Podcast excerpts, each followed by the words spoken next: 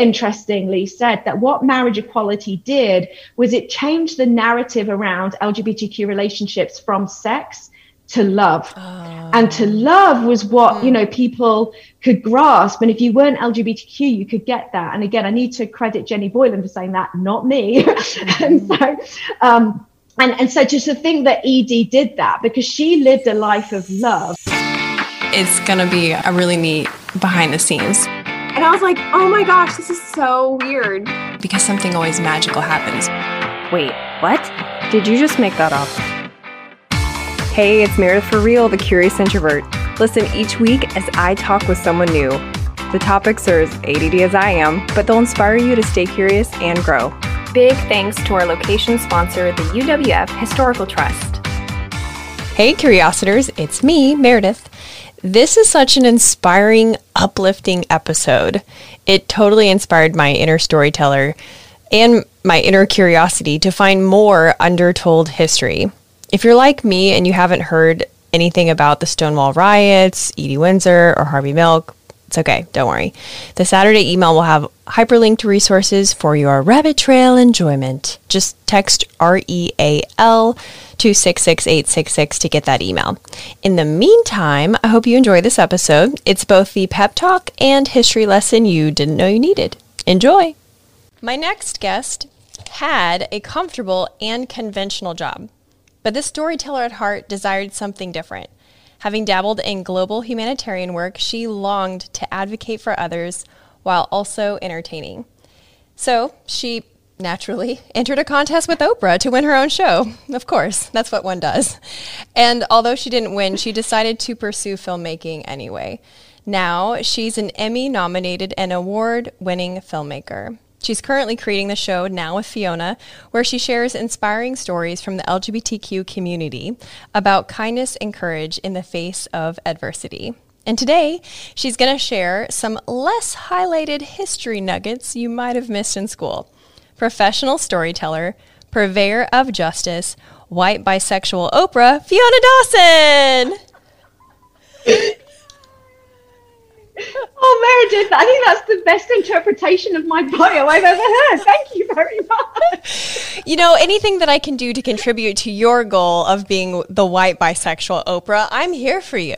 I'm here. I appreciate that. That's great. yeah, I'm definitely going to be using this recording for future introductions. Oh, you. good. Excellent. Well, I just love your ability to share stories. I think it's such a great skill. I think when you look, at, you know, we're talking about history, when you look into the history of different cultures, it was always the storytellers that were responsible for carrying forward important traditions and lessons. And they weren't just about entertainment. And I just love that you pair so nicely the education advocacy piece with the entertainment piece. So I would love to know when when did that all start for you? When did you know that you had to tell stories? Well, thank you. And I mean, really, we are all natural born storytellers. If you look back in history and time, back into the cave people's days, you know, they were telling stories by painting stories on walls. You know, every time we pick up the telephone, or do we pick up phones anymore? I don't know. But every time we answer the telephone, we're always telling a story. Um, and so for me, I just um, have innately been passionate about people. Like my um, college degree is in psychology. So I've always fascinated about how people work and how people tick.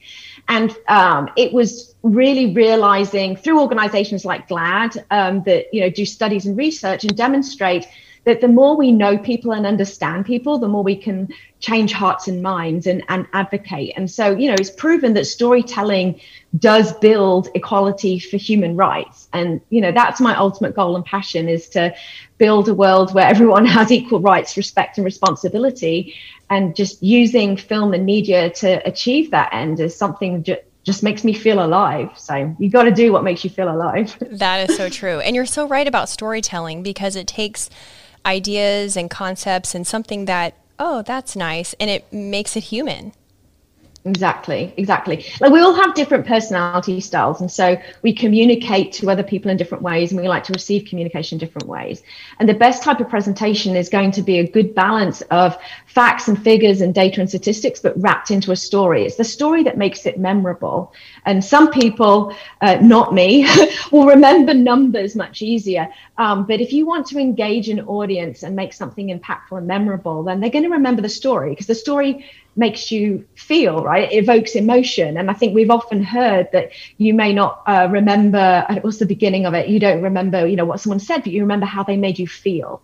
And so if i can make an audience feel compassion and feel love and feel kindness and feel inspiration and feel hopeful through my stories then you know i'm, I'm doing my job I agree completely. And you're so up to date on, or so it seems. So I guess correct me if I'm wrong, but you seem very up to date more than me with um, policies and um, various court cases affecting the LGBTQ community, so many of which would give a person a reason to be angry and frustrated and embittered.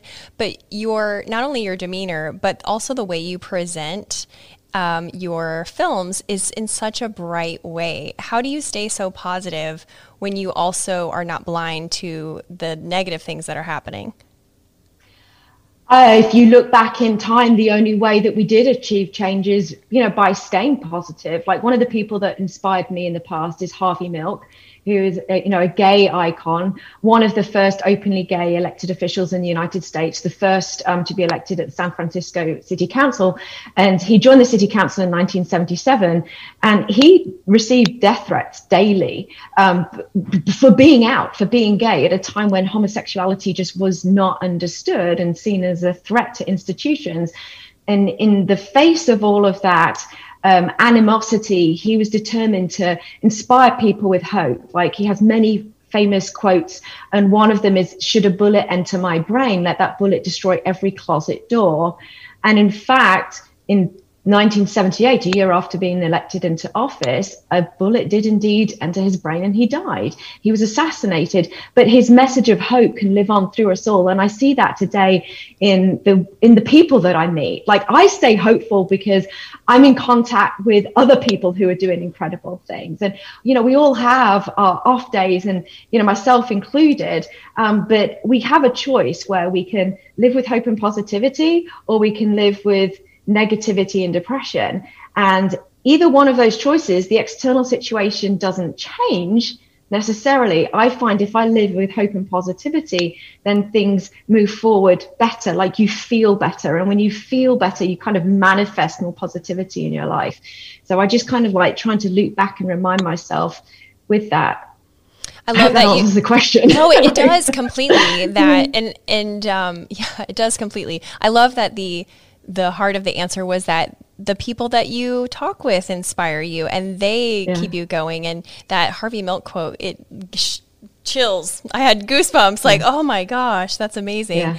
Um, there's so many undertold stories in the LGBTQ community. And I am certainly becoming aware of them because literally from the first day that I um, saw you at the Pensacola Little Theater, I've had to do a lot of Googling. I'm like, I don't know what the Stonewall riots are. I don't know who Edie mm. Windsor is. Like, I don't mm. know who mm-hmm. any of these people. So, what's you know, as opposed when it comes to untold or undertold history in this community, what's what are some things that you feel that my listeners should know about or be curious yeah. about? We like to use that word here. Well, well, first of all, Meredith, I have to say, when you asked me if I'd be interviewed on the history of LGBTQ relationships in society, I kind of freaked out. to be honest with you, I was like, "What the what?" because okay, I'm openly bisexual. I'm part of the LGBTQ community. Um, I'm a passionate storyteller, but there's absolutely no way I'm going to claim that I know everything about the history of LGBTQ relationships. So I had to do some googling myself. Okay. I love it. That's so great. I just want to start by, by I do not want any listener out there to think that this woman Fiona thinks she knows everything about LGBTQ relationships because I do I do not. Okay, um, but I can speak from what inspired me from my Google research, but also from my lived experience yes. and the people that I've met. And um, I'm going to make sure that you have a few links so your listeners can pop onto some some websites from Gay Star News and The Advocate. And I'm going to throw some interesting things. In fact, because I'm bisexual, I have to start by telling you that apparently, right, this is one of the weirdest, coolest facts that's on Gay Star News. They said that the earliest porn is 3,000 years old. What? And it's bisexual. really? so yes. So there's, there's images of um, people of different genders um, doing different sexual acts to each other in different combinations. And so it's deemed to be the earliest point, it's right, 3,000 years old. So first of all, let's say um, I'm, I'm not a historian, so I'm afraid I cannot tell you relationships for the last three to 5,000 years. But you also, you also said like, pick something that you're really passionate about, that, you yeah. know, really moves you. And for me, it's surprising that no one, well, not, excuse me, it's surprising that people would not know who Edie Windsor is. So, so here's her autobiography, okay, up there, right? And um, the reason why I ended up settling on Edie Windsor, because within the LGBTQ community, like she, she's very commonplace. And so you wanted something surprising. And within the LGBTQ community, Edie's not surprising because essentially she had the courage to um, take to uh, take the the United States government to court, and she won at the Supreme Court and paved the way for marriage equality, which is such a big part of our movement.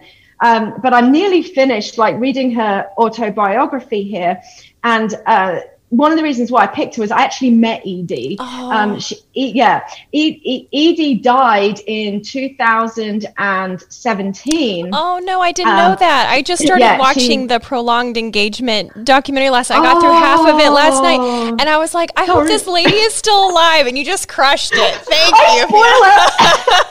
sorry.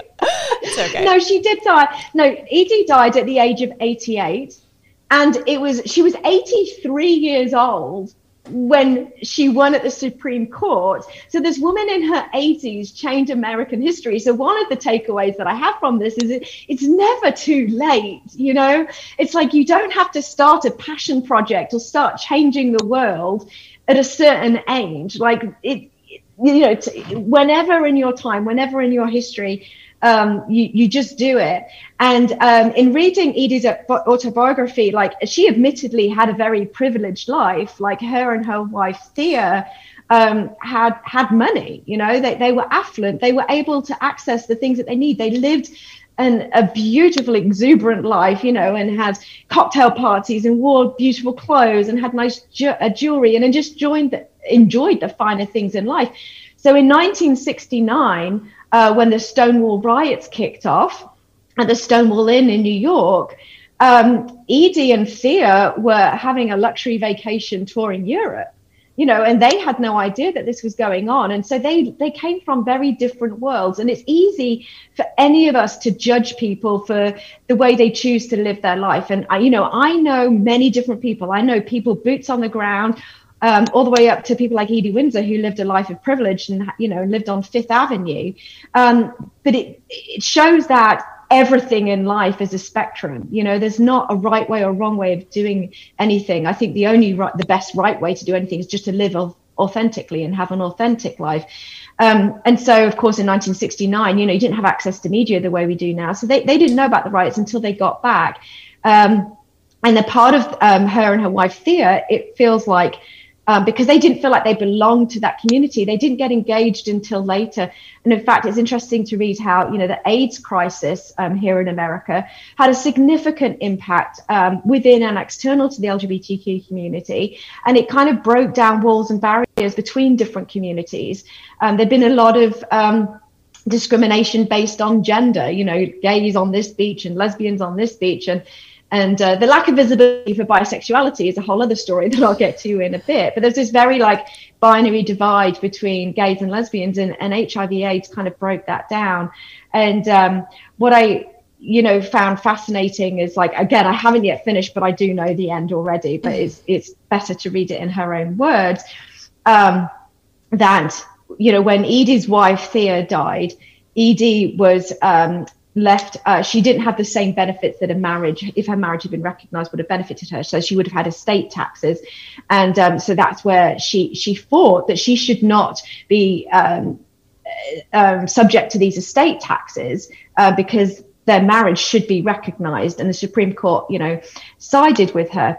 And within the lgbtq community rights movement there's a, some there are arguments where oh there's too much focus on marriage equality. You know there are so many other issues like employment discrimination access to healthcare um, you know violence and murder against us like today we still don't have federal protections you can be fired in around 29 states for being lgbtq with our new administration, that's probably going to change. So we may eventually pass an Equality Act. Um, but really, um, I was listening to another podcast um, being uh, where Jennifer Finney Boylan, um, transgender woman, she's a professor at Barnard College in New York. She's very, very educated and is knows a lot more about LGBTQ policy than I do. But she interestingly said that what marriage equality did was it changed the narrative around LGBTQ relationships from sex to love. Oh. And to love was what, you know, people could grasp. And if you weren't LGBTQ, you could get that. And again, I need to credit Jenny Boylan for saying that, not me. Mm-hmm. and so, um, and and so just to think that Edie did that because she lived a life of love. She did. And she open oh yeah. I mean she openly talks about how her and Thea had a lot of hot sex as well. Yes, and, she and, does. You know, and the whole conversation about sex could be happening, you know, like yeah. I'm I'm sex positive as well. You yeah. know, that's a whole other podcast interview. Um, but in addition to really hot, steamy sex, they had they had love, mm-hmm. you know, they and and um, you know I think most people, most human beings can relate to the desire to love and and um, and be loved, and and that's what marriage did. And now, of course, you know our work continues where we do need um, equality acts. We need full equal protections um, under the law, and we need cultural inclusion. And the cultural inclusion piece, I think, one of the biggest drivers is is film and television. So. And the the seeing these stories play out in their specificity and their nuances and the you know uh, watching the the it's on YouTube the a very long engagement or I forget what it's called but with the two yeah. of them you could really see their relationship and seeing those parts of a specific couple or a specific individual and then remembering 1950 yeah. 1950. That is yeah. what I think. I don't know if I might be the only person that's impressed by that. I hope not. I just feel like there's a um, an unfortunate thought that oh, you know, it's so trendy to be gay. Uh, not, mm-hmm. not, no, no, and it's also yeah. not a new thing because I, I understand there's some yeah. folks that they're like, well, that's you know like a new phenomenon, but um, as you said, three thousand year old. Um, yeah. Was that Greece, by the way? Hey everyone, just a quick interruption to show gratitude to our sponsors and give you some special deals. So, I don't have kids, but I also want to tell you about It's Your Magazine. They're a national family centered publishing company with free parent magazines. They have parenting advice, events, and inspiration. I'm actually in a networking group with the publisher, and this guy is all about family. You can view a free magazine in cities in Texas, Oregon, Washington, and Florida by checking them out at itsyourmagazine.com. The UWF Historical Trust. We shoot the show at the Museum of Commerce and the Pensacola Museum of History, and it's not just an amazing step back into the 18 and 1900s, but it's an event space too. And because they love creative collaborations and have spaces for all party sizes, they're pretty much the perfect venue to make your event stand out. So if you need a unique space in downtown Pensacola, take a look at historicpensacola.org. And if you want to tour one of the 12 museums, get your tickets in person so you can show the agent one of my emails and get $2 off an adult ticket. Get emails by texting REAL to 66866. It seems like no one can agree on anything nowadays. But I have found the unifier to unite us all. Mosquitoes suck. Mine were so bad, they were in my car. Have you ever tried to swat a mosquito while driving? Not advised. Ensec has been great because they guarantee their work and pollinator care is always top of mind. If you live in the Florida Panhandle or the Gulf Coast of Alabama, give them a call. ensec.net. Now back to the show. Um. Oh gosh. I, Sorry to put yes, you on the spot. Me, yeah, you put me on the spot. Um, but I'll I'll uh, I'll send the, I'll send the link. Um, but in addition to that, 24 sorry 2400 BC in the year 2,400 years BC before Christ, is um, known to be the first oldest recorded gay people because um, their bodies, their remains were found in a hmm. typical mm. Um, position where married couples were put. Um, and it's inscribed joined in life and joined in death. Oh, and so it's two two men basically who've been buried together as a couple. Um, and so yes, people have been not straight and not cisgender. And by the way, if anyone needs to understand and have a basic definition of cisgender, then I will include that in a link as well. Yes. But just know that if you're not transgender, it means you are cisgender. Most of the population is cisgender. Um, and so, you know, over through the course of humanity, um, structures of what sexuality is and what gender is never used to be in the binary way that we look at them. In in my mind, it appears like back when humanity first started, we didn't have the social structure, the definition of what gender was or what sexuality was. You know, p- human beings were able to express their wants and desires um, just how they were without being told, oh no, you know, you've been assigned, you've been told you're male, so therefore you could only do this with a female, and you know, and vice versa. It wasn't binary, and I, I think that over the course of time, and one of the interesting words here is colonization. We think of colonization, you know, countries like Britain going over and taking over land masses and putting in their structures. And not only um, were we racist in that endeavor and enslaved people in that endeavor, but we trapped people into binary ways of thinking and logic. Um, and so this decolonization, I feel like, is happening not just now with breaking down racism and, and, and those kinds of structures in society, but decolonizing our understanding of relationships and of gender and of sexuality. And it's almost like humanity already was more woke. thousands of years ago. I mean, and again, I could be talking out my ass right here because, no. you know, I'm not a historian, but this is my interpretation of what I'm seeing and hearing and reading in that, you know, it, it things were more fluid, you know, like. Yes was it Julius Caesar even like oh, there are there yeah. are like Hadrian's I I grew up being taught about Hadrian's Wall, which was this wall that divided between Scotland and England. And I was just reading, apparently even Hadrian, you know, is is documented as having relationships with men as well.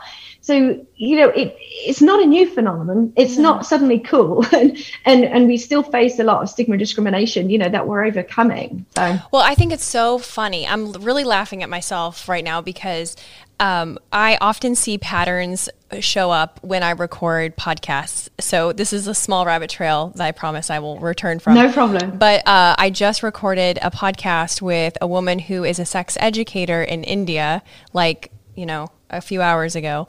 And girl, we just talked about this. It's so crazy. And I'm like, Fiona didn't even know that we were talking about decolonization. And get this this is why history to me is so impactful, at least personally, because she said that when India was colonized, not just by Great Britain, but you know, lots of people wanted India.